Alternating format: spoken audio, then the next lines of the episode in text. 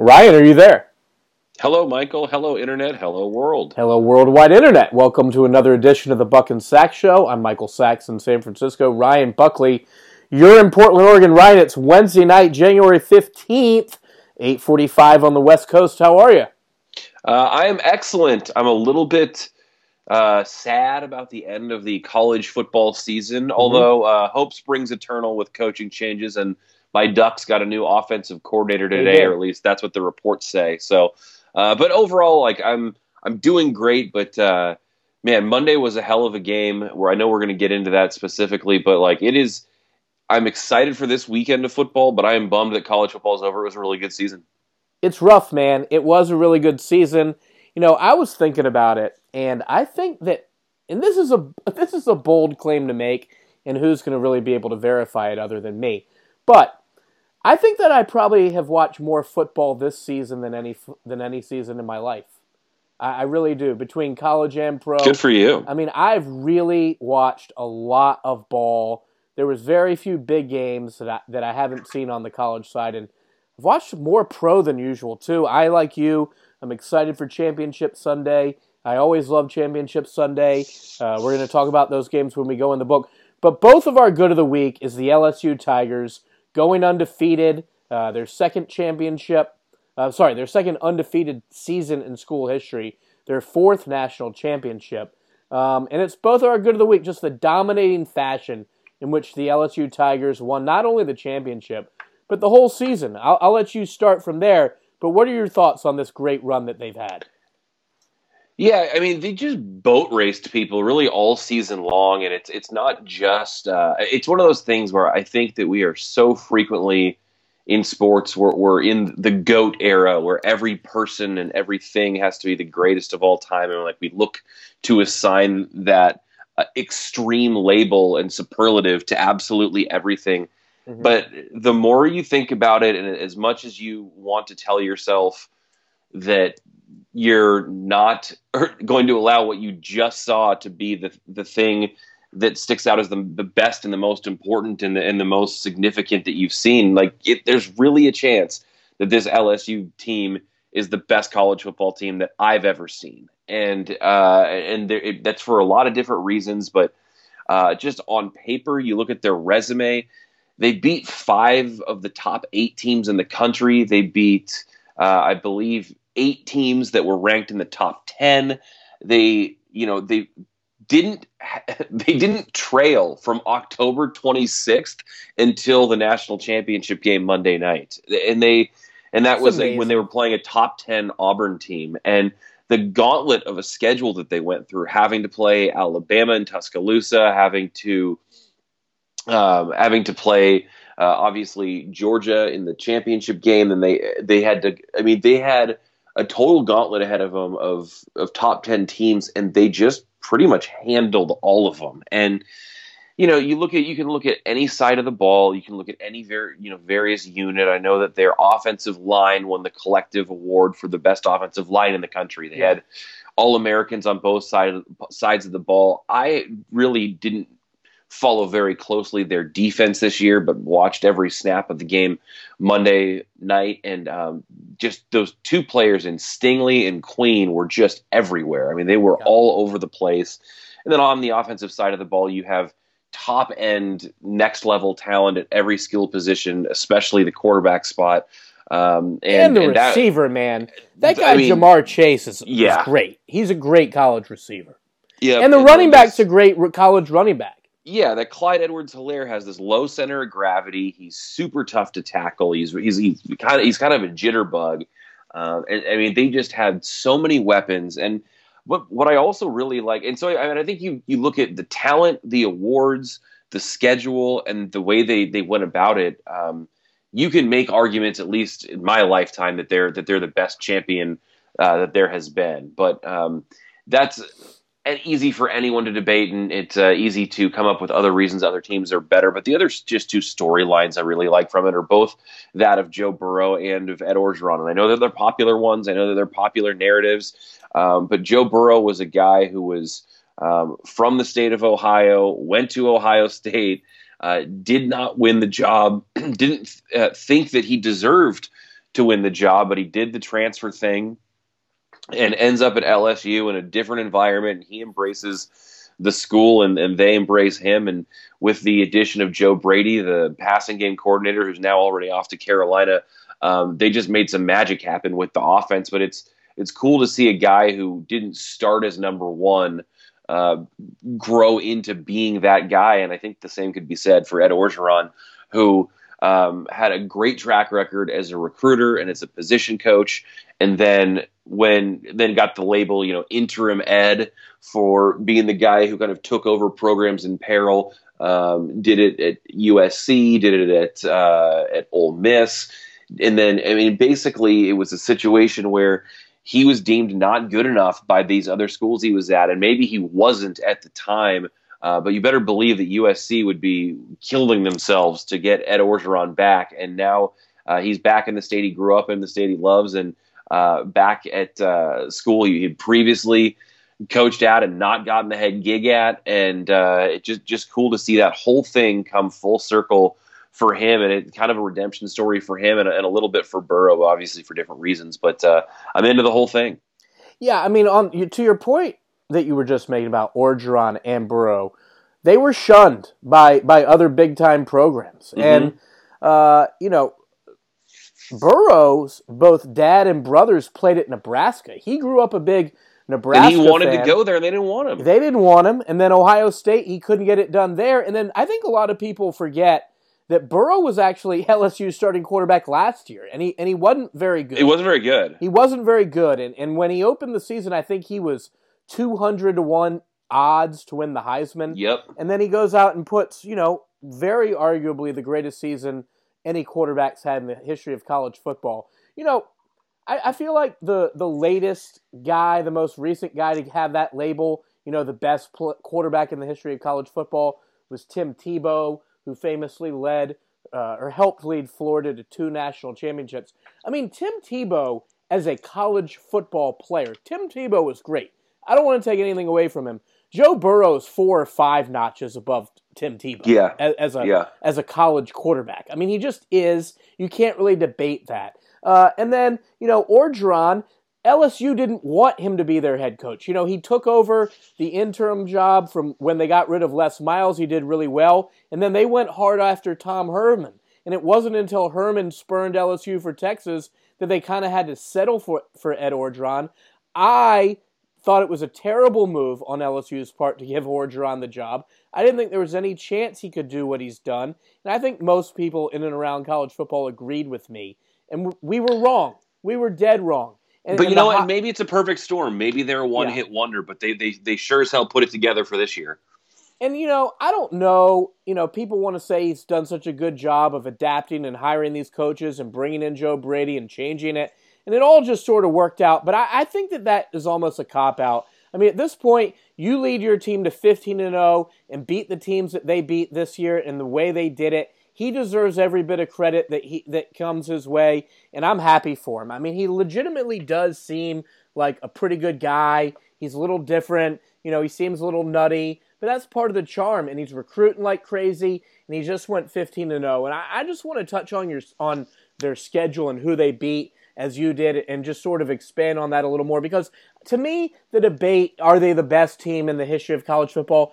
You know who's to say? Nobody really knows. You know we didn't see the great army teams you know uh, mr inside mr outside. You know we didn't see roger staubach play. We didn't see any of Knute Rockne's teams play. You know you get where i'm saying but even to compare this lsu team to some of the great miami teams of you know, m- more recent vintage, you know, Matt Leinart's team at USC, some of the teams Saban's had at Alabama, some of the Nebraska teams Tom Osborne won.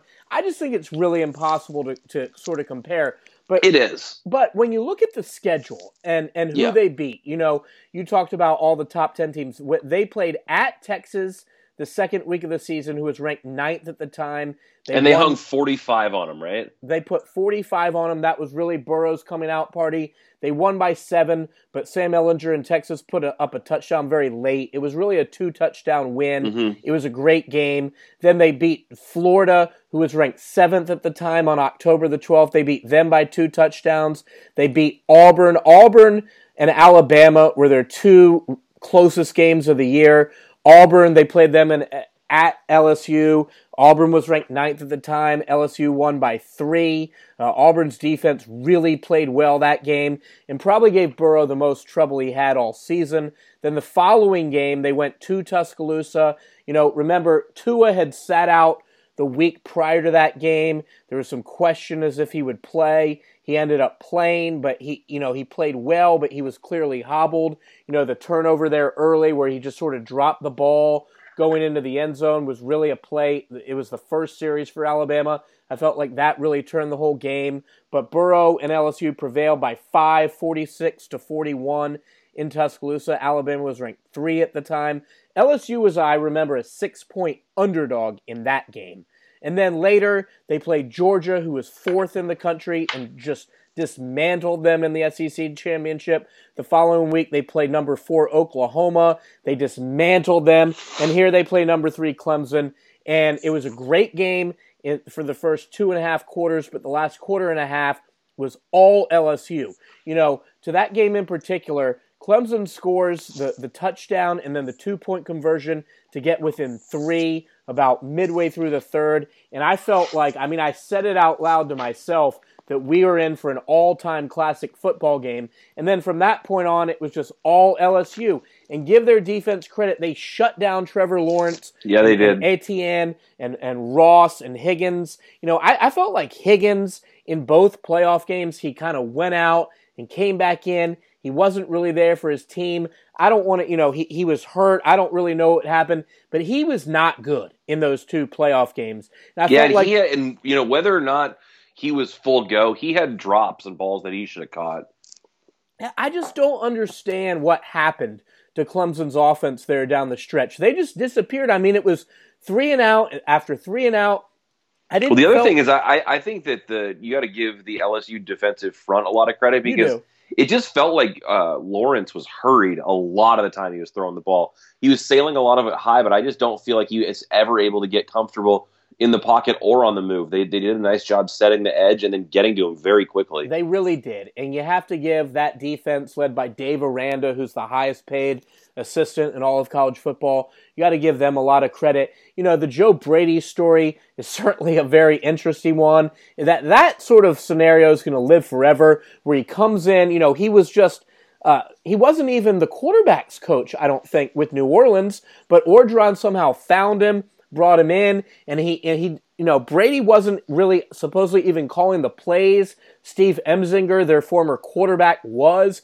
I'm really interested to know what that relationship was like and what Joe Brady was really doing. I'm not sure if that story's ever going to really get told, but I'm interested in it.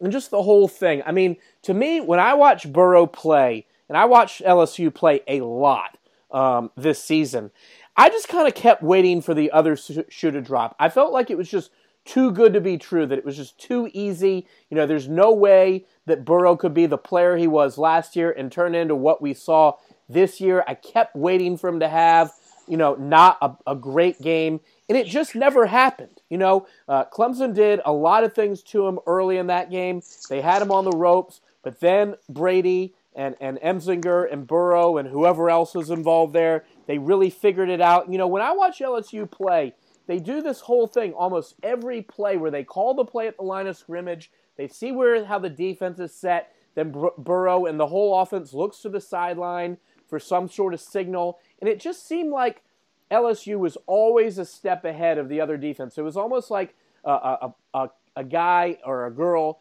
in high school or college that goes into a test and has already seen all the answers to the test. I mean, it almost felt like they were doing something illegal. I'm, I'm not accusing or like they're, them of like that they're a step all, ahead, yeah. But they were just. I'm not accusing of them that. No, no, but they were just so good. It just felt like they had the cheat sheet that nobody else had. I mean, every play they would run in critical situations all season was just the perfect play, and Burrow would make the perfect decision and throw a perfect pass. I mean, it was just they, he was perfect. And he did it all, all season. The season. dude was 76% on the season. That's insane. And threw 60 touchdown passes. And Against the way, six picks. The, the way he, he could run when they needed to. I mean, just he was just a he had a, a perfect season. I mean, there was mm-hmm. not really a blemish to be seen the whole year. Yeah. So yep. I give them all the credit in the world. And then to do it, you know, in their backyard in New Orleans, where they had the last time they played in the championship in 2011, they, they didn't cross the 50 against Alabama in that rematch game. And to sort of avenge that and, and do it the way they did it, you know, it doesn't get better for any fan base in all of sports than it is right now for the LSU fan base. So good for them. Uh, just an amazing, amazing season and an amazing run. Absolutely. I mean, it was it, like like we said at the, or like I said at the beginning of it, and, and you may agree, it's it's really hard to compare eras and teams, but certainly one of the best ever, if not the best ever. Yeah, I mean, if nothing else, again, the schedule they played and to go 15 and 0 in this day and age to you know to go they they play in the toughest division in the toughest conference. They had to play a championship game against the second best team in their conference and then two playoff games. I mean, that's 15 and 0. It's incredibly tough to do. Uh, Clemson did it the year before, and it's just it's just an amazing thing. So all all credit to LSU. Good for the Tigers. That's our good of the week. What's your bad? Man, I'm I'm torn on my bad of the week. I know I sent you one idea. There there are really three things that are on my mind, so I want to do something a little bit unique. Okay. I'm not going to go in depth on any of them. I'm going to give you kind of my brief thoughts on three things, and whichever you think is uh, the most interesting, you can latch on to. But um, the first is is targeting in college football. I really did not like last night that the middle linebacker Skalski for Clemson got ejected um, in that in that, that in that bowl game because he lowered his head. And by by the letter of the law, what he did was illegal. But I think he was a kid trying to make a play. I don't think there was malicious intent behind the hit, and I think the rule sucks. I think that it should be administered more like the NBA, where it's like a flagrant one and two. There's one that if it's incidental and you didn't mean to, you, you essentially get teed up and there's a, a, small penalty, so you maybe make that a personal foul type penalty. And then there's the other kind where it looks like you're intentionally trying to do harm. Uh, I would love to see something like that because I think the situation that happened last night wasn't good. That's number one. My number two is the situation almost immediately after the game with Odell Beckham and a couple of the LSU players where he was seen giving wads of cash to them. And the whole thing started to stink of uh, at the very beginning from all sides. First, you had the people who were mad that Odell Beckham was out there doing that. Then you had the people who were mad that anybody cared that he was out there doing that. Then you had the school trying to say that the money was actually fake, as if we're to believe that he was walking around with a fanny pack full of novelty money most of the night. Yeah, uh, he lo- he's a big monopoly player.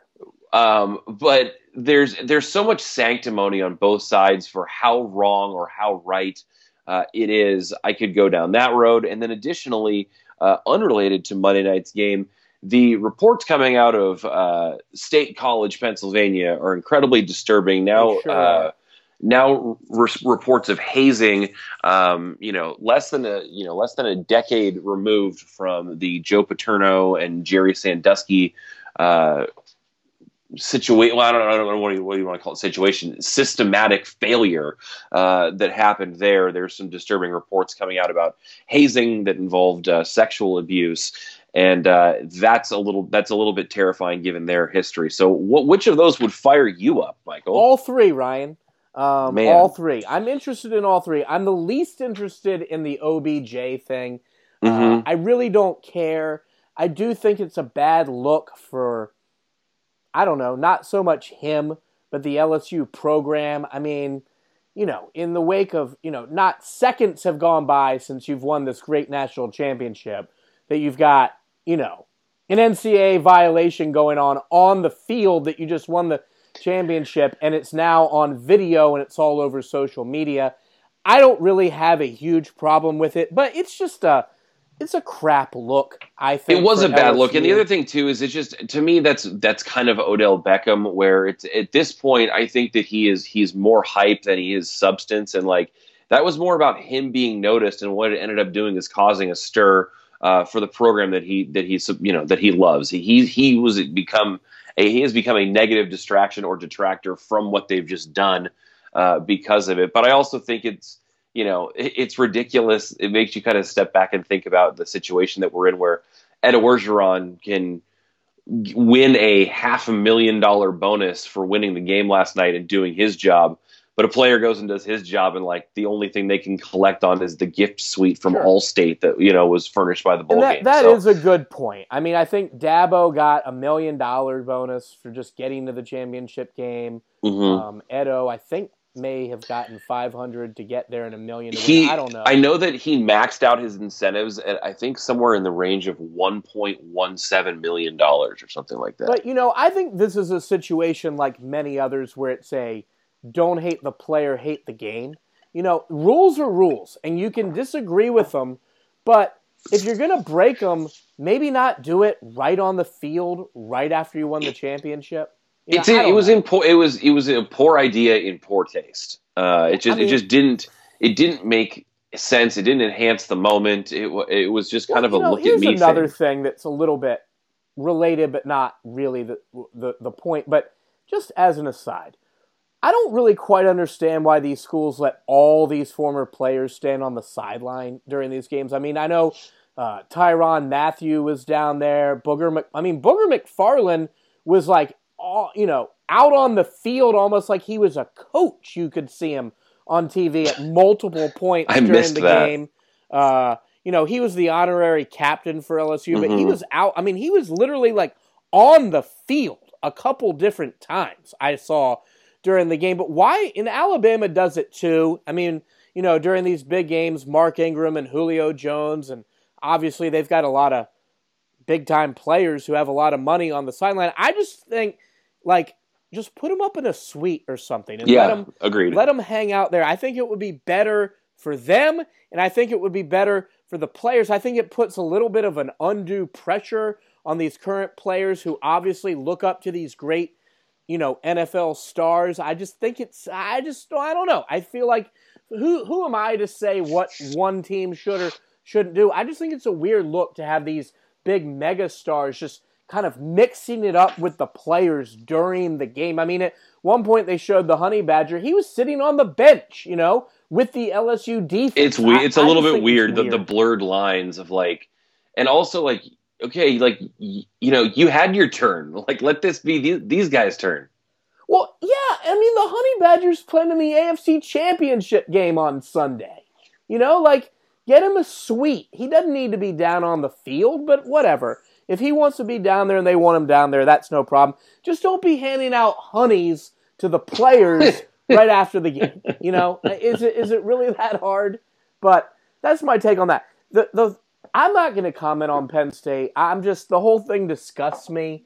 Yeah, That's really the only comment, but I want more facts and figures to come out. I mean, there is a part to the story that you didn't mention, and that is is that you know it's reported that James Franklin and some of the coaches knew this was going knew on, about it. and, yeah, and not only didn't do anything about it, but almost you know were pissed off that some of the players were coming to them and trying to blow the whistle. You know, it seemed like they almost wanted this hazing to take place. So if that's true, I think that they have big problems on their hands. We'll see what happens there.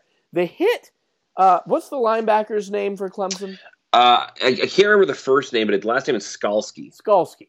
He, I think he's a fifth year senior. He's Mhm. like a three or four year starter. He's the One heart of the smartest soul- guys on their defense. heart and soul of that defense. And you know, in that game in particular, they were playing a 3-1-7. So he's the only linebacker on the field for Clemson most of the game. And the hit comes, you and know, if yeah, if you notice, things changed a lot after that. a lot. I mean, it's it's in the ten, you know, inside the ten yard line. He's trying to save a touchdown. To your point, you know, I think that they called the rule correctly, and I've talked about this. I feel like five or six times on this show over the course of the season.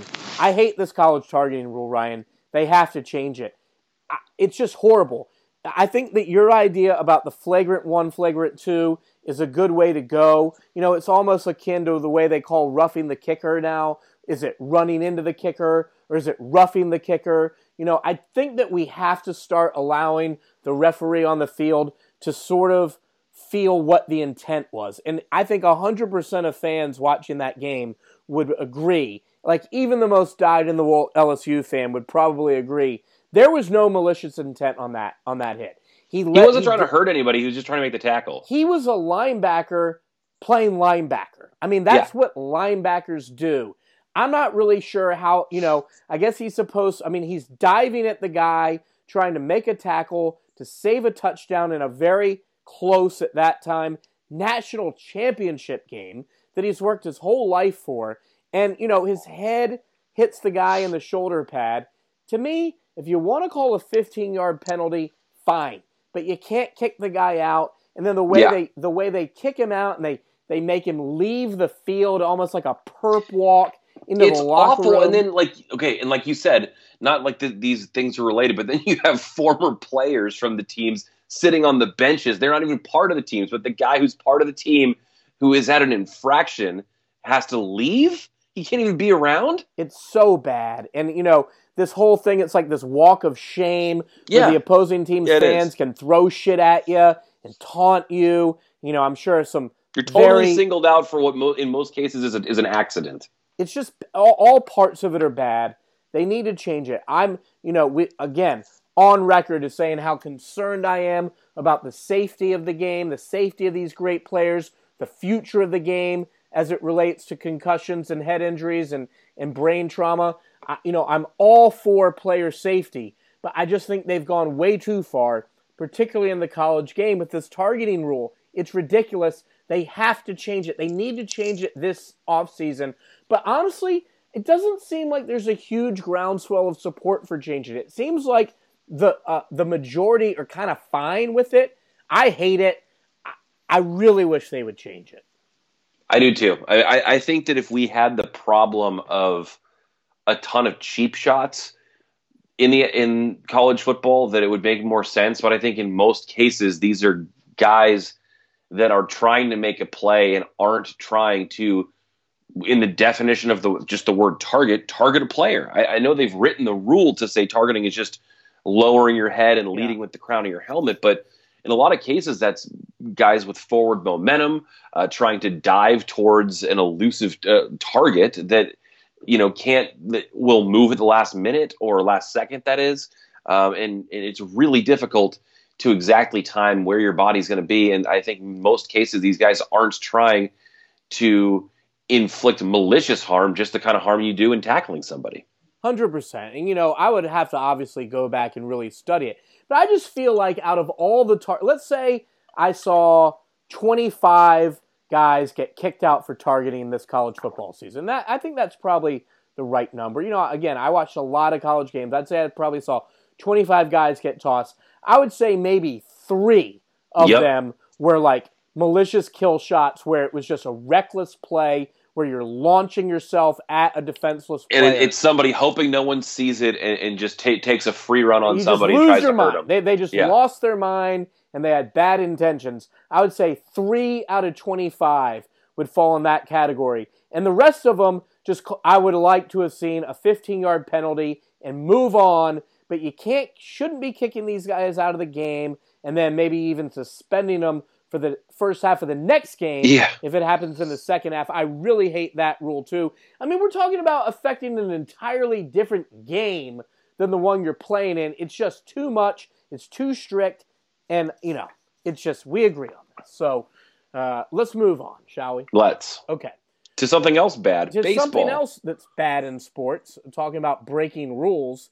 Uh, your Houston Astros. no, not uh, mine. And, and I guess your Boston Red Sox and maybe my New York Mets are now all sort of caught up in this cheating scandal that started when now A's pitcher Mike Fiers talked to the Athletic, and we all know the story by now. You know, the Astros had cameras on the catcher's signs, and they had you know iPads in this adjacent replay room, and they were banging on uh, trash cans in the dugout to signal to their hitters if a breaking ball was coming or not.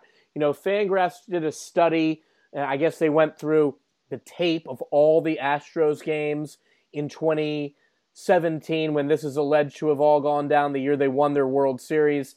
And I guess Fangraphs estimated that the Astros gained an extra five wins during the regular season, which is not insignificant. I mean, who's really to say? I mean, there's a lot of things that we, a lot of things we could talk about. I want to focus on the punishment that Rob Manfred, the MLB commissioner, handed down uh, two days ago. You know, he uh, suspended the GM Jeff Luhnow and the manager AJ Hinch for a year each. They were sub- subsequently fired by the Astros owner uh, Jim Crane.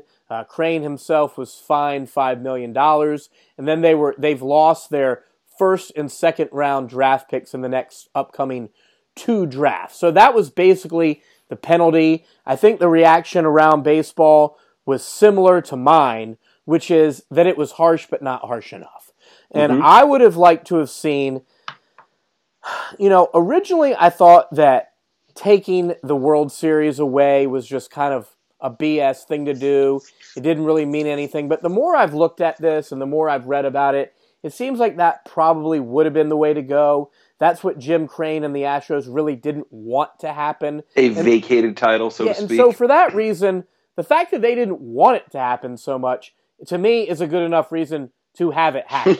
if for no other reason. You know, I feel like when these college teams have to take their championship banner down, uh, it's kind of just a bogus thing. It doesn't really do much, but it's never really happened in American pro sport. So I would be interested to see kind of what it really would kind of shake out to. But the other thing that I wanted to do, and I advocate, I tweeted about this, is do something meaningful to affect these players. Now, they didn't want to go down the road of suspending players. I think they didn't want to get into a fight, you know, a long, drawn out, ugly public spat with with the players that they think were implicated here. But you know what? Like the, the evidence is there, and I, I know that they don't want to get involved with like the players' union, and like I, I get that it's it it's messy, but you get one shot at doing this right, and the fact and that the, the players were completely, I mean the players were the ones that had to execute it. I mean, it's like sure, you know, the Astros may have ordered the code red, but they're the ones that had to actually put the put the cloth over the guy's mouth. You know, it's it's yeah. It, no, it is, and it's not them, like they just did it for a game. I mean, they were apparently doing it was it a system. The whole it was a season system. in through the World Series. I mean, it's just outright yeah why outright why, why cheating, should man. It's why should management cheating. get the boot and nothing happen to the players even if you levy a huge fine against them and donate it to charity do the fact they're doing nothing to these guys um, is is really interesting to me i agree and i you know i don't so my idea was is you do something to this year's astros team i mean obviously the season hasn't started yet. Postseason so, ban? Yes. Uh, well, I think a postseason ban kind of fucks with some of the opponents a little bit too much because yeah, you know, it's it's almost like the teams that play them more in the AL West are going to get ooh, ooh secret postseason ban. You don't tell them there's a postseason ban until the postseason. Be like, so oh, sorry, we're actually just going to give a third wild card. So team. here was my idea: is you basically make them start the season 0 and 10. So let's say the Astros go out and win 92 games on the field. Well, they've actually won 82 games. So it's going to basically make it so they can't make the playoffs this year. And so that was the idea I had. I hadn't really seen anyone else say it. Obviously, they weren't going to do that. But I, I would have liked to have seen something really meaningful like that, where the players themselves have to suffer, uh, and, and really kind of the fans have to suffer. Because the fans, I guess, you know, I don't know. I I don't. I guess some would say, you know, the fans have to live with the shame of knowing they rooted for a cheating World Series team. I don't think the fans are really losing too much in in all of this, and I don't think the Astros organization is losing too much in all of this. I mean, sure, having to find a new GM and, and manager is going to suck. Uh, you know, they're going to have to live with this stigma for a while. But I don't think the draft picks do a whole hell of a lot. I mean, that's going to affect you five, six, seven, eight years down the road uh, Five million dollars to a billionaire owner like nothing. Jim Crane Drop in the bucket. is literally nothing. And I read Jayson Stark made the point. I, am not this. I didn't come up with this myself, but in having to fire uh, Luhnow and Hinch, that their salaries amounted to almost five million dollars anyway. So you know you save the five million in salary that you have to pay MLB anyway. So the fine is totally negligible. I just think it's a soft sentence. Now you know Alex Cora is wrapped up in it. Carlos Beltran, who's the new Mets manager, he may get fired. He probably should get fired. He's Um, going to get fired. Apparently, he was the one of the biggest player advocates for the system. Right. So, you know, I just think the whole thing sucks. I think, you know, as, as a lifelong f- big fan of Major League Baseball, I still love it. This is bad, man. I said it when it broke. This is a bad, bad thing that the Astros did, and they should be punished very severely. I don't think it was a severe punishment. That's it's, my it's take. it's one of those things where there are there are so many layers to the sign stealing itself that there were so many times they had to make the decision to choose wrong over right. Like that, that it was so obvious, and it's all the people involved. It's not just. I mean, to be frank, I mean there are people who have said that Luhnow himself did not know. But they're like, we don't care if you knew, dude. You were employing a guy who knew, and that's enough for us. And so the GM's gone because of it. I can't believe the players aren't. My somewhat radical idea, which would cause way too many waves, and I, I think would be too messy to actually sort out, and could even cause some sort of strike. But I think you suspend every player who is involved for the season as well, and then you give every team uh, the cap relief of what that player, basically the money back that they would have paid that guy to give to a free agent, a, a scab, a one year rental, a guy. Now, now you can have. I mean, I'm not saying that the that the Astros or the Red Sox should be able to retool their roster, but the players on that team who are who are involved and the, and the players on that those teams who had moved on, I think they all sit out a year, and you give the the teams that have them, except for maybe the teams who were doing it, the Red Sox and the Astros. Maybe you make them play with minor leaguers, um, but you just you don't let the players play either.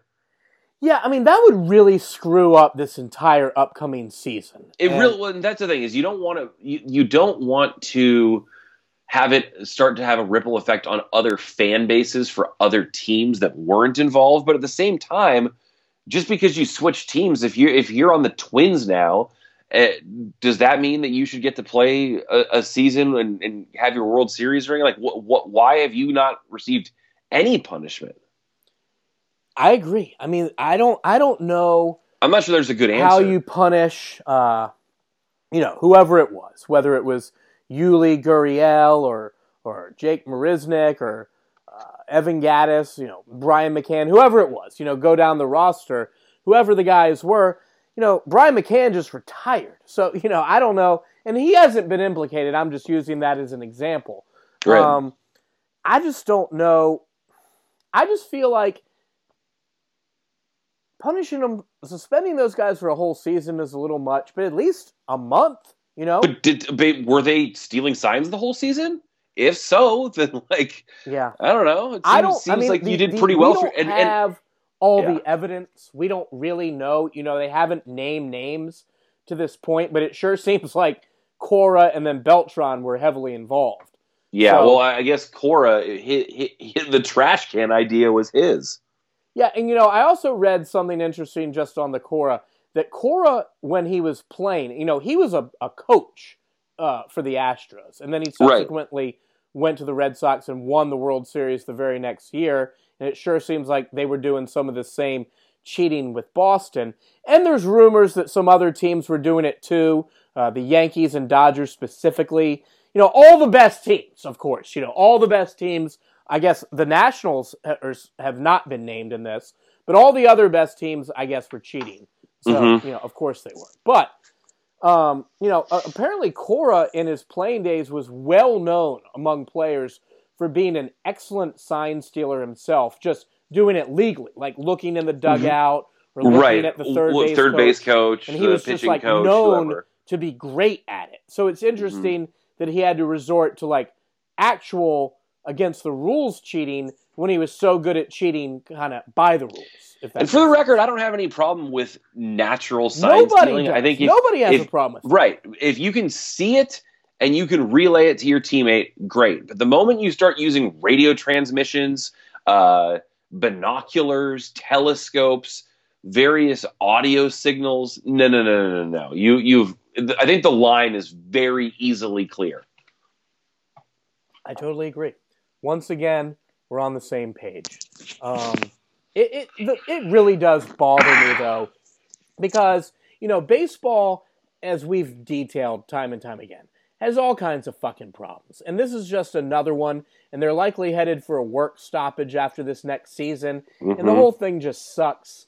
Uh, I, I hate it. And of course, yeah, I just hate it. it. It's, it's bad for a game that I've loved since I was a little boy. And that, that just, I don't like it because of that.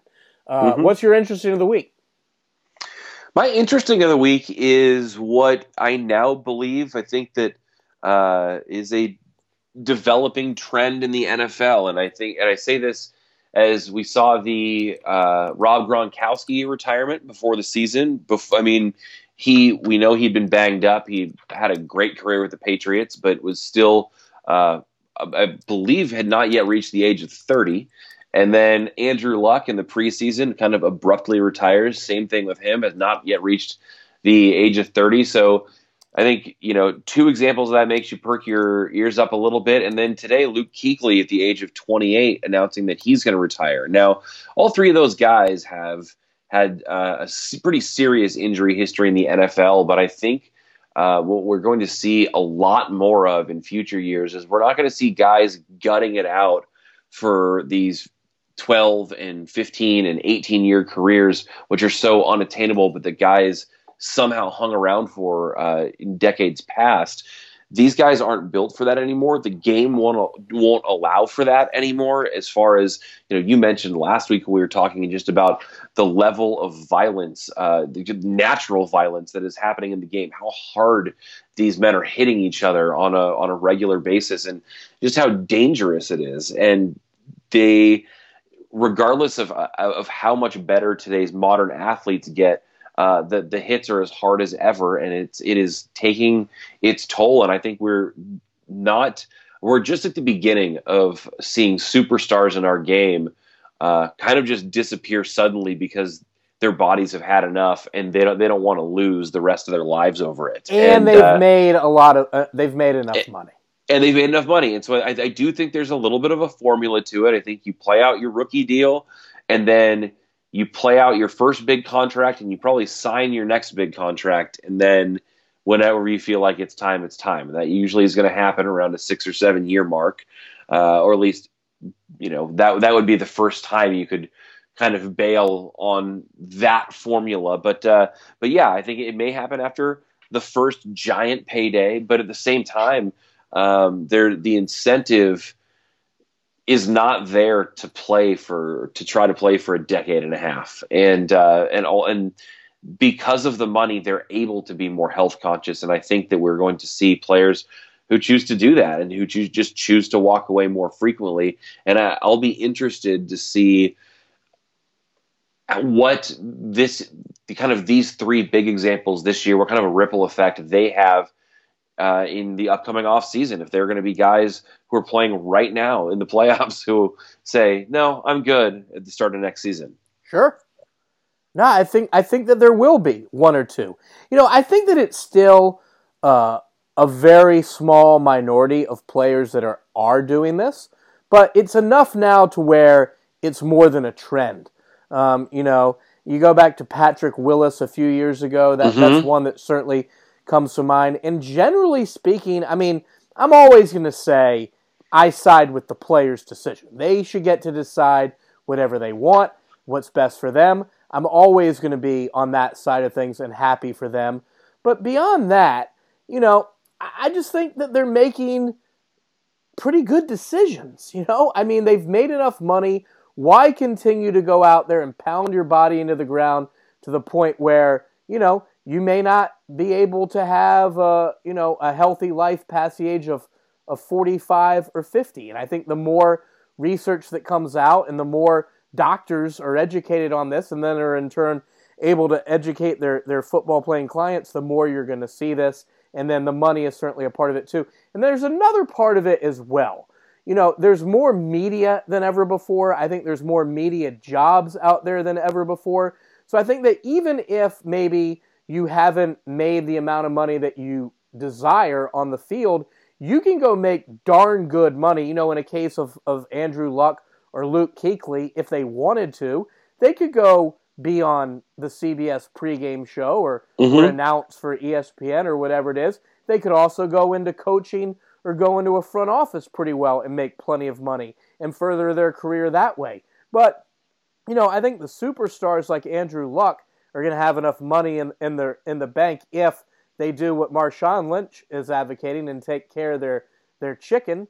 And, you know, that how great was that? it's, it's funny you mentioned that because, like, Luke Kuechly just did that. He just he he took care of his chicken. Now he's taking care of his mentals. Yeah, and uh, exactly. And, and that is, this is exactly the, what Beast the, Mode the great is philosopher Beast Mode. And I think that he's right. But Beast Mode, interestingly, has come out of retirement two different times to go back and bang heads. So you know, I don't know if he's the best guy to give that advice, but who am I to say? But you know, I, I applaud these guys' decisions. I do think we're going to see more of it. I don't think it's going to necessarily become a quote unquote epidemic where, you know, the majority of guys are retiring before the age of 30. I think it's going to continue to be a, a minority, but I do think you're going to see increasingly more of it.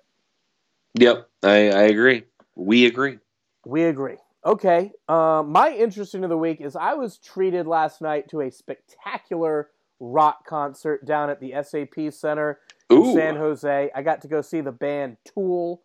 Um, I think it was my fourth time seeing them. I hadn't seen them in a while. Uh, I was fortunate. I, I, was gifted really good seats, just at the on the not up on the stage certainly, but to the side of the stage. You know, lower in some nice seats. And Ryan, I'm here to tell you, it was fucking awesome. I mean, it was just an outstanding spectacle. I mean, it was very theatrical. Have Have you gotten the chance to see them before?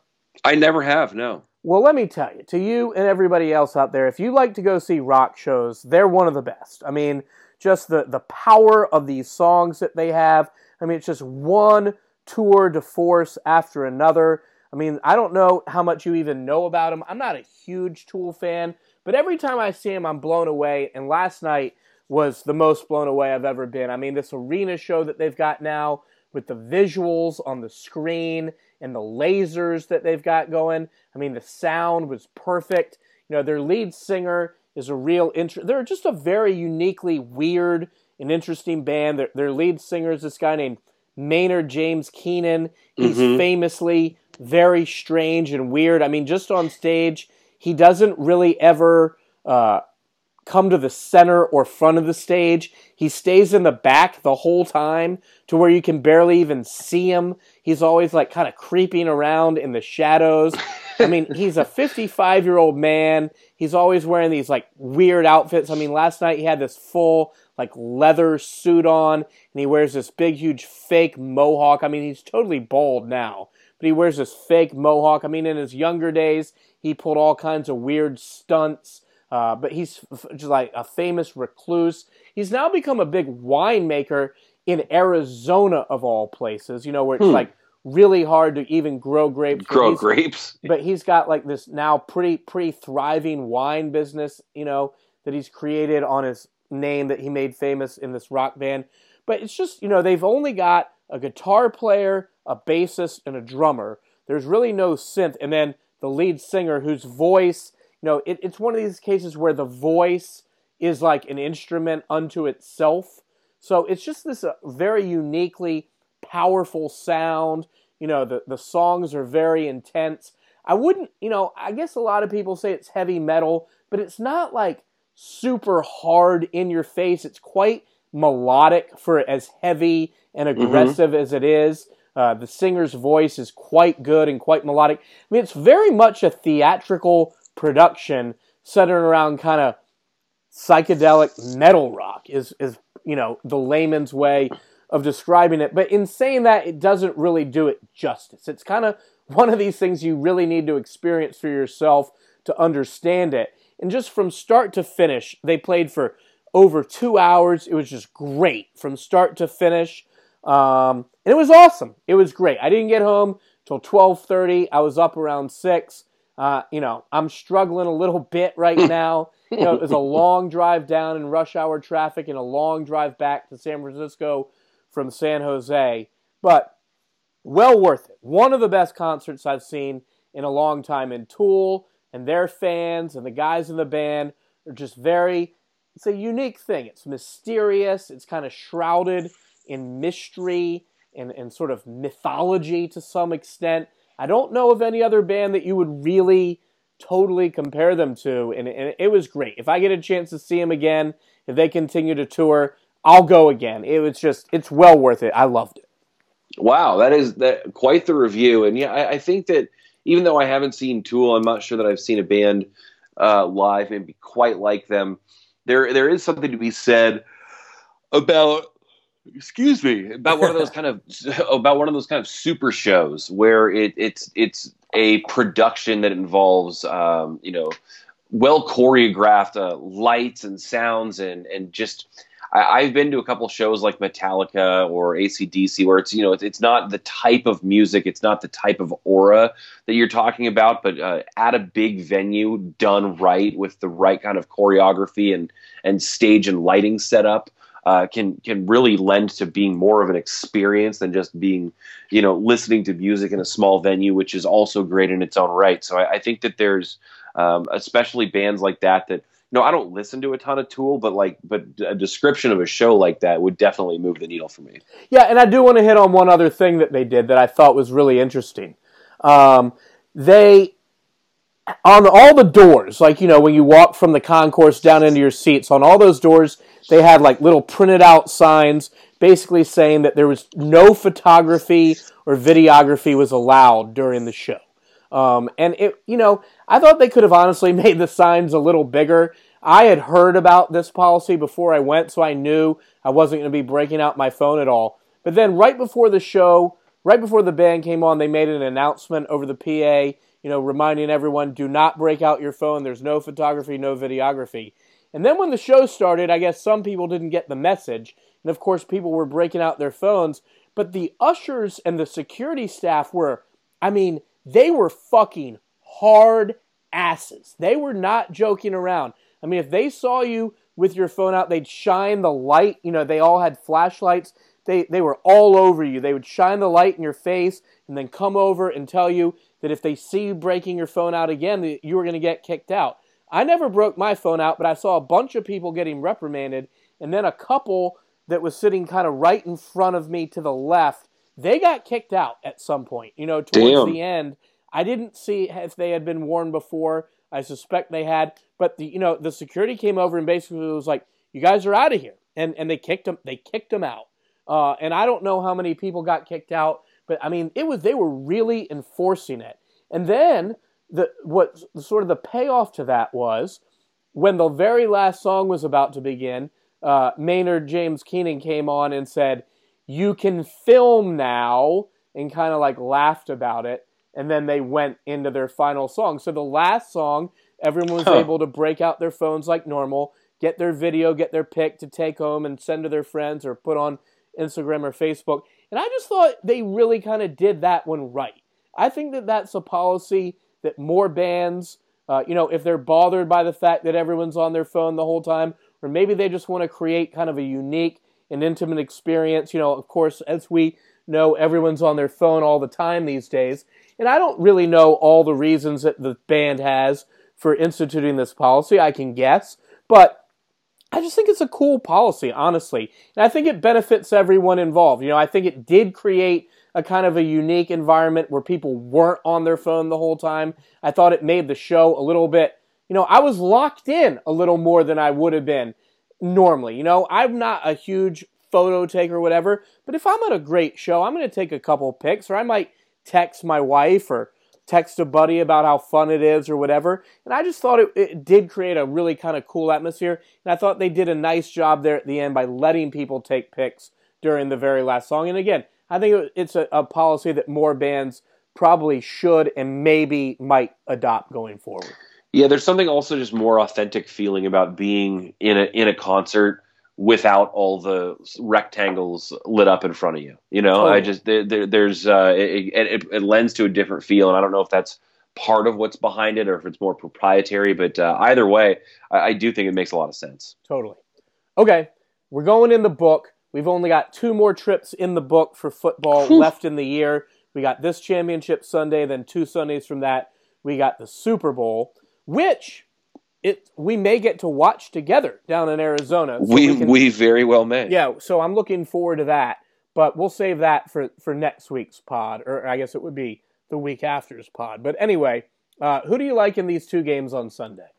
Uh, the the one that I feel strongest about is the 49ers. Uh, I, I, think that they're going to roll, and uh, I think that the Packers.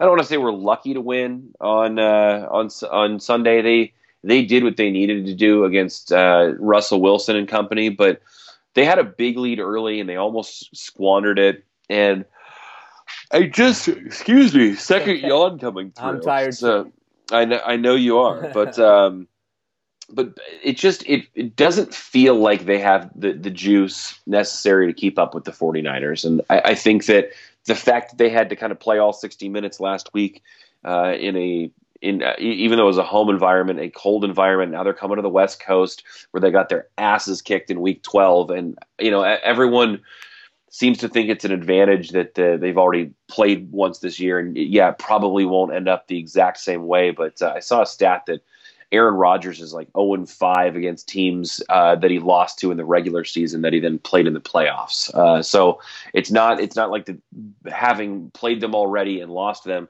should provide any great advantage. Um, I, I, think the Niners Wait, say that again. He's 0 and 5 in the playoffs against teams he lost to in the regular season. I believe that was the stat. Wow, I, I, hadn't heard yeah. that one. Okay. It's so so that uh, yeah, when he's lost to a team already, he doesn't necessarily you know avenge it that same postseason, um, or at least hasn't yet. So, uh, and I'd have to go through and fact check it because there were a lot of qualifiers with that stat, but uh, it, it, sounded plausible, so I'm running with it. But uh, the I, I, just I think that the Niners are getting healthy at the right time. I think they're kind of firing on all cylinders. I don't really even think that Jimmy G has been at his best yet, but their running game is imposing their will. Uh, they they just seem very versatile offensively and can kind of take whatever the defense is going to give them. And defensively, they're just stout. Uh, I, I think that they're talented enough to be able to put pressure on Rodgers and not let Davante Adams beat them. And if you can do those two things, uh, I don't see any reason why they they why, why they wouldn't cover that seven and a half points. So that's that is the one that I feel most strongly about. And I also think the Chiefs are going to roll the Titans as well. I, I, I wish that I believed we were getting two good games. I think we're going to get two two score games. I think the Chiefs win by 14 plus. Um, they facing a 24 nothing deficit won in a blowout last week. I, I don't I don't even It was unfucking believable. It was incredible and I just I don't see how the Titans are one going to either stop that offense or two going to keep up with that offense. I just don't think either is plausible for the way this Tennessee team is built. Now, I've also seen that Derrick Henry's never lost to the Chiefs in his career, um, which I don't know how that's possible, but apparently it is. And he's also run for seven yards per carry against them. He's been their bell cow. Uh, I think the Chiefs are clearly going to try to load up on that and make Ryan Tannehill beat him. Ryan Tannehill's only thrown the ball 28 times over the last two games. Yeah. It's 14 times per game. Both um, tremendous wins on the road. Incredible wins on the road, but yeah. they but he's not been asked to do a lot, and uh, I think the Chiefs find a way to change that. And even if not, like I just Ryan Tannehill is not going to go score for score with Patrick Mahomes. And as stout as the Tennessee defense has been so far, I don't think they're stout and talented enough to cover up all of Kansas City's weapons. You know, Ryan, we agree on a lot, and it's it's pretty amazing to be honest. I, I totally agree with you on both games, which means we'll probably lose both. But you know, when the lines came out uh, on Sunday night once the matchups were set, and I saw that both were seven. I took both favorites right then and there. I thought both lines were going to be closer to 10. I was honestly surprised that they were both as low as they were. So I took both favorites. And as you know, and as people who listen to the show a lot know, I'm an underdog better. Uh, yeah. Generally speaking, for better or for worse. I like the favorites a lot in both these games. I, like you, I like the Niners more than I like the Chiefs. I just don't think the Packers have the personnel. You yeah. Know, the only way the Niners can lose this game is if, you know, they're minus three in the turnover battle. Making big mistakes yeah. deep in their own territory. Possible. Sure. It's certainly possible. but I don't think it's likely. And you know, the the first matchup, the Monday night game, uh, where the Niners drill Green Bay, doesn't mean a whole lot to me. You know, I think that the Niners now, with their defensive players back, uh, namely Kwon Alexander and Dee Ford and Jaquiski Tartt, when they're healthy, they are a just a ferocious defense. I mean, they mm-hmm. were very impressive against the Vikings. They completely shut uh, Dalvin Cook down. I expect they will do the same to Aaron Jones and the Packer running game. And like you said, I don't think the Packers have enough weapons. I don't think Davante Adams is enough. As good as Aaron Rodgers is, and he's great, he they don't have enough to come mm-hmm. to Santa Clara on Sunday and win the NFC Championship. And I think that the Niners win relatively easily. I'm a little bit less certain of the Chiefs just because of Derrick Henry and the run that he's on. I mean, he's the first player in NFL history to mm-hmm. run for mm-hmm. three straight games of 170 or more. And the way he's done it to go into New England and into Baltimore and do it to those two teams is really as, impressive. It's as impressive as it gets. I mean, obviously, I'm a big Derrick Henry fan going back to his Alabama Heisman and national championship days. I love him. I mean, he's my favorite player. By the, the, way, NFL. are you familiar with his high school numbers? I am. I mean, he's oh he's one of the most God. prolific high school rushers in the history of high school football. A coworker of mine, uh, I, I, had seen them in the past, but kind of forgotten about them. And a coworker of mine circled back to those a couple days ago, and they're just they're staggering. I think then, that he he ran for like twelve thousand yards. Um, and it's like 60 something touchdowns in or what was it no 120 something touchdowns i don't know yeah. it was an insane number but what's crazy about that ryan is apparently saban was one of the few big time programs that thought he could play running back in college most other programs wanted him big. to be either a safety or a linebacker mm-hmm. i mean how stupid is that well you know? i don't get I mean, it but yeah but yeah. anyway you know i i do think the chiefs are going to roll I don't see how the Titans can keep up with them. But if Derrick Henry can go for a buck 80 again, they're going to keep the game close. I mean, at a certain point, yeah. you know, you know, the the Ravens loaded up the box and they just couldn't do anything about it. At a certain point, if you've got a really good offensive line who's creating holes for a running back that's impossible to tackle, there's only so much you can do as a defense. So if that happens, I do think the Titans have a chance to not only stay in the game, but win the game. I really like the Titans defense. I like everything about them. I just don't think that they can keep up with the Chiefs on the scoreboard, honestly. And and you know Mahomes, what, Michael, I be, oh, go, you go mentioned ahead. it with you mentioned it with the Chiefs, and if Derrick Henry's role and they could keep it close. I also think that Aaron Rodgers is the kind of quarterback that swoops in for a backdoor cover, even even if this, his team sure. doesn't win the game. Uh, so when those two lines first came out, I uh, did I also jumped on a bet, but I did a teaser with both of them. So it was just a, a straight six point teaser. So instead of them each winning by seven. It was their each team just one. has to win by one, and it's a yeah. minus one twenty payout, and that that was the route that I immediately. So I had never done a teaser ever, and I did my first teasers last weekend. Uh, I had the Titans plus it was a ten point spread, so I had them plus sixteen, which uh-huh. I obviously won. And then I paired them.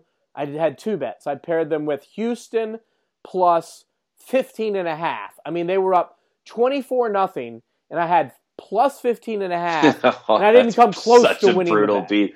I mean, See, how I bad is that? I just had the Chiefs minus nine and a half, and I was thrilled to get that cover. But yeah, yeah. to have Houston plus 15 and a half and not get it is uh, is really tough. Really, really tough. So I lost that teaser, but then I had Seattle plus uh, what was it, 10 and a half. So I covered that one. So I won one teaser, I lost the other. I'm not teasing anymore. At least not this weekend. Just, it's it's it's, it's dangerous, but I just it exists. I, I like I like my tease this week. I just I think basically I, I feel confident in the Niners and Chiefs both winning. Yeah, I do too. Maybe I'll end up doing a little tease action, but I, I really don't want to because I just feel like it's such a sucker play. You yeah, know, it is. The, the it casinos is. offer it for a reason, and the reason is you're gonna lose, right? So you know, I, I, I hate well, parlays. You know what? The last two weekends, everybody has had teasers, has had money line teasers attached to the Patriots and to the Ravens. Right.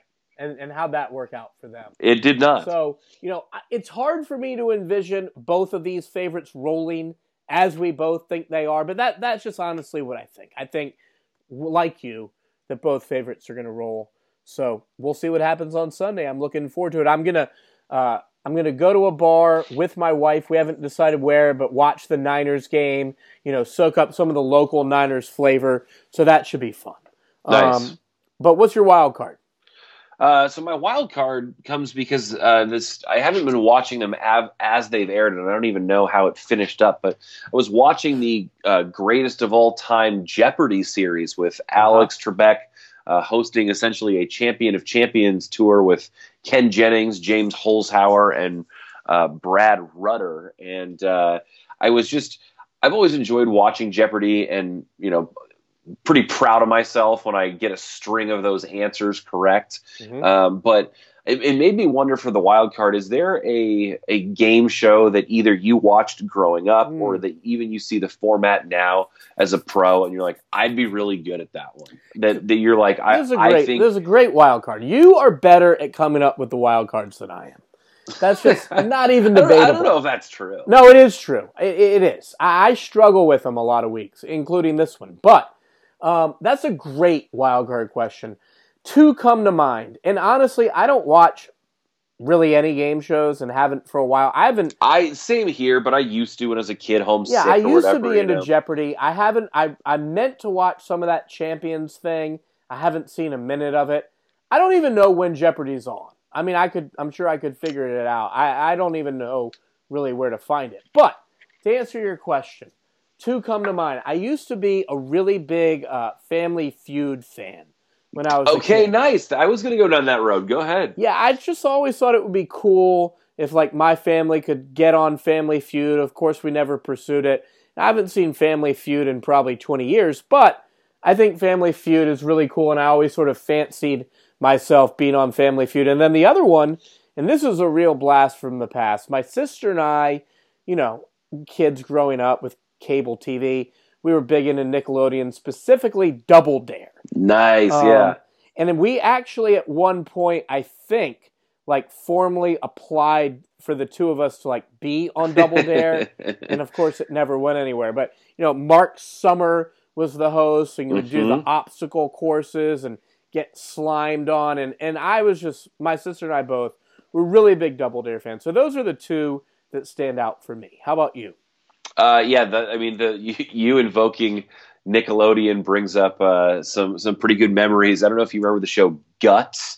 Uh, that was like kind of like an athletic competition show, uh, on, also on Nickelodeon, hosted by Mike O'Malley. And the culmination of each one, they always had these weird kind of games where like you're attached to a bungee and have to jump off a foam tower and then dunk a basketball or you have to like get across a pool in a canoe faster than the next guy.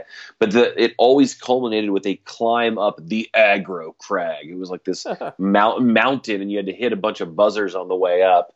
Uh, and i always thought that I, I could and should do that when i was growing up. But like you i thought family feud always seemed not necessarily that i needed to be straightforward but a lot of the families on there like have two or like one or two or sometimes even three weak links where they're just people offering up the dumbest answers. And you're like oh my family would kill these people.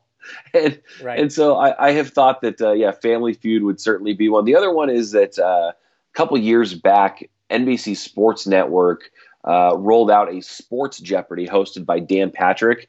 And uh, i recorded a number of those episodes and tried to watch them almost almost as a contestant to see how I would do against the contestants that were there, and uh, I, I, think I would have fared pretty well. My only issue is I don't think I'm old enough. Some of my depth of knowledge of uh, older sports history uh, from before our time isn't probably quite up to snuff, but uh, would love a sports trivia based game show as well. Yeah, you know the the sports trivia one I feel like kind of has been a genre that's been underserved over the years. The one that I thought was really good back in the day was Stump the Schwab. Yeah, remember? yeah, I do ESPN remember that with Howie Schwab. I really enjoyed that one, but mm-hmm. I don't know why they don't just straight up do like a sports Jeopardy. Um, well, they did with they they had that. That's what it was with Dan Patrick on oh, NBC right. Sports Network. That's right. It it was very short lived. Yeah, it didn't go for very long. No. Okay. Here's my wild card. It's not as good as yours, but here's what I got. Do you think Joe Burrow is going to be a good NFL quarterback? Oh, that's a tough question. Um, I'm inclined to say yes. And I just I think he kind of has the right combination of things. The the biggest thing going against him is that he's going to a crappy situation in Cincinnati. Totally. So I don't know if it's, you know, if Zac Taylor is going to turn that ship around and if Joe Burrow is kind of going to be the captain of that ship, or if Joe Burrow is going to have to wait for a second opportunity with another team like a Ryan Tannehill, or at least before he coach. finally, or at least another coach. But uh, I like his makeup. I think that he is good at quick decision making. I think he knows how. I think he's a football player, knows how to protect his body pretty well. Um, I also think that he is just he's the kind of guy that you hear stories. I mean, you see kind of the swagger and the confidence, and you hear it in interviews and stuff. And uh, there are plenty of quarterbacks who have that and don't have the rest of it going on. But there's also the stories about him being like a total film room rat and just being at the facility as much as uh, some of his coaches. And if if that commitment to study um, is met with that kind of confidence and, and swagger, that's a pretty dangerous combination, and I'm inclined to think that that's going to work. Yeah, I don't know to, to answer my own question. My, my the answer is I'm not sure. Well, if I knew that were an option, I'd take that too. Like I, I like I said uh, when we were discussing LSU, I really thought that he was not as good as his numbers were sort of indicating um, over the course of the season. But the more I watched him, obviously, the more I liked him, the more I thought he was really, really good. I, I, I still think that, you know, I do think that on some level he is a product of this amazing system where he was surrounded by amazing talent. But to our earlier point, it's not like he was playing, no offense, but it's not like he was playing in the Pac 12, right? So, mm-hmm. I mean, he was playing pretty much the best college schedule for the most part that you could possibly play, and he ripped them apart. I, like you, do worry about the Bengals, although it's obviously not a done deal that he's going to go there. Someone could move up and trade for him, certainly, but you know, I don't know. It's just so tough to be a really good college, I mean, a really good NFL quarterback. I mean, there's what, maybe 10 guys at most on planet Earth right now that you would say are good NFL quarterbacks. So just the, the odds in general are heavily stacked against not only him, but every college quarterback that comes into the NFL. So for that reason alone, I think the odds are against him. But he sure does seem to have all the tools. The one thing that I worry about, again, is, you know, it did seem like over the course of the year, a lot of these long, you know, he was obviously the king of the long ball, the king of the, the home run shot. It seemed mm-hmm. like a lot of times those receivers were just wide fucking open. And he was always right on the money. It's not like he was ever underthrowing or over. I mean, he was always right on the money. But uh, in the NFL, I don't think that those wide open receivers deep down the middle of the field are going to be there nearly as much. I think he's going to take more physical punishment in the NFL, just as everyone does. But I think he's really tough. I think he's really smart. I think he's got a great arm. So I'm going to give him the benefit of the doubt and say I do think he'll be a good NFL quarterback, but it's hard for me to say I think he's going to be a great NFL quarterback just because it's just so hard to be a great NFL quarterback. Yes, it is. Yeah. So we agree. That's my assessment without really going out on a limb. Yeah, I mean, I, I it, it's tough to know with the current situation it appears he's going to. That's a tough ship to turn around. Um, so. Tough he, he he could even be the right guy for the job, and it may be out of his control what we kind of deem successful. But uh, I I'll, I think he yeah. Go ahead. Sorry. No, no, that, that that's about all I got. I'll say this: if you want to just compare him to the last two quarterbacks drafted first overall, Mayfield and Kyler Murray, I think he's going to be better than them. Uh, I like him more coming out of college than I like either one of them. So for whatever that's worth. Yeah, I mean, yeah, it's it's it's ever with all these guys it's so circumstantial about who's guiding them and, and who they have surrounding them and supporting them It is. and then what they do with the, with the situations they're presented with you see guys who And make the most of it and guys who make the worst of it Yeah, and health. You know, he could Mhm. take a terrible shot in in game. You know, similar to how Garoppolo blew out his ACL in the first start. You know, with the Niners last year. Now, obviously, he's come back, but something like that. I mean, it's like we were talking about earlier. The NFL's rough as hell, man. I mean, big time injuries happen all the time, and you take a couple shots, and your career's basically done. I mean, look at uh, Robert Griffin III. So, you know, it, Mhm. it's just very, very tough. It's, it's it's a tough gig for sure. Yeah, it's it, it absolutely is. I mean, there's there are far more failures than there are successes. Uh, when we talk about quarterbacks who were great in college and ended up great in the pros too. Yeah. All right, that's enough. We've done enough damage here. Uh, I look forward to breaking down Championship Sunday with you next week. I thank everybody. We both thank everybody for listening. And as we always do here on the Buck and Saks Show, we say good night, everybody. Sleep tight. Good night.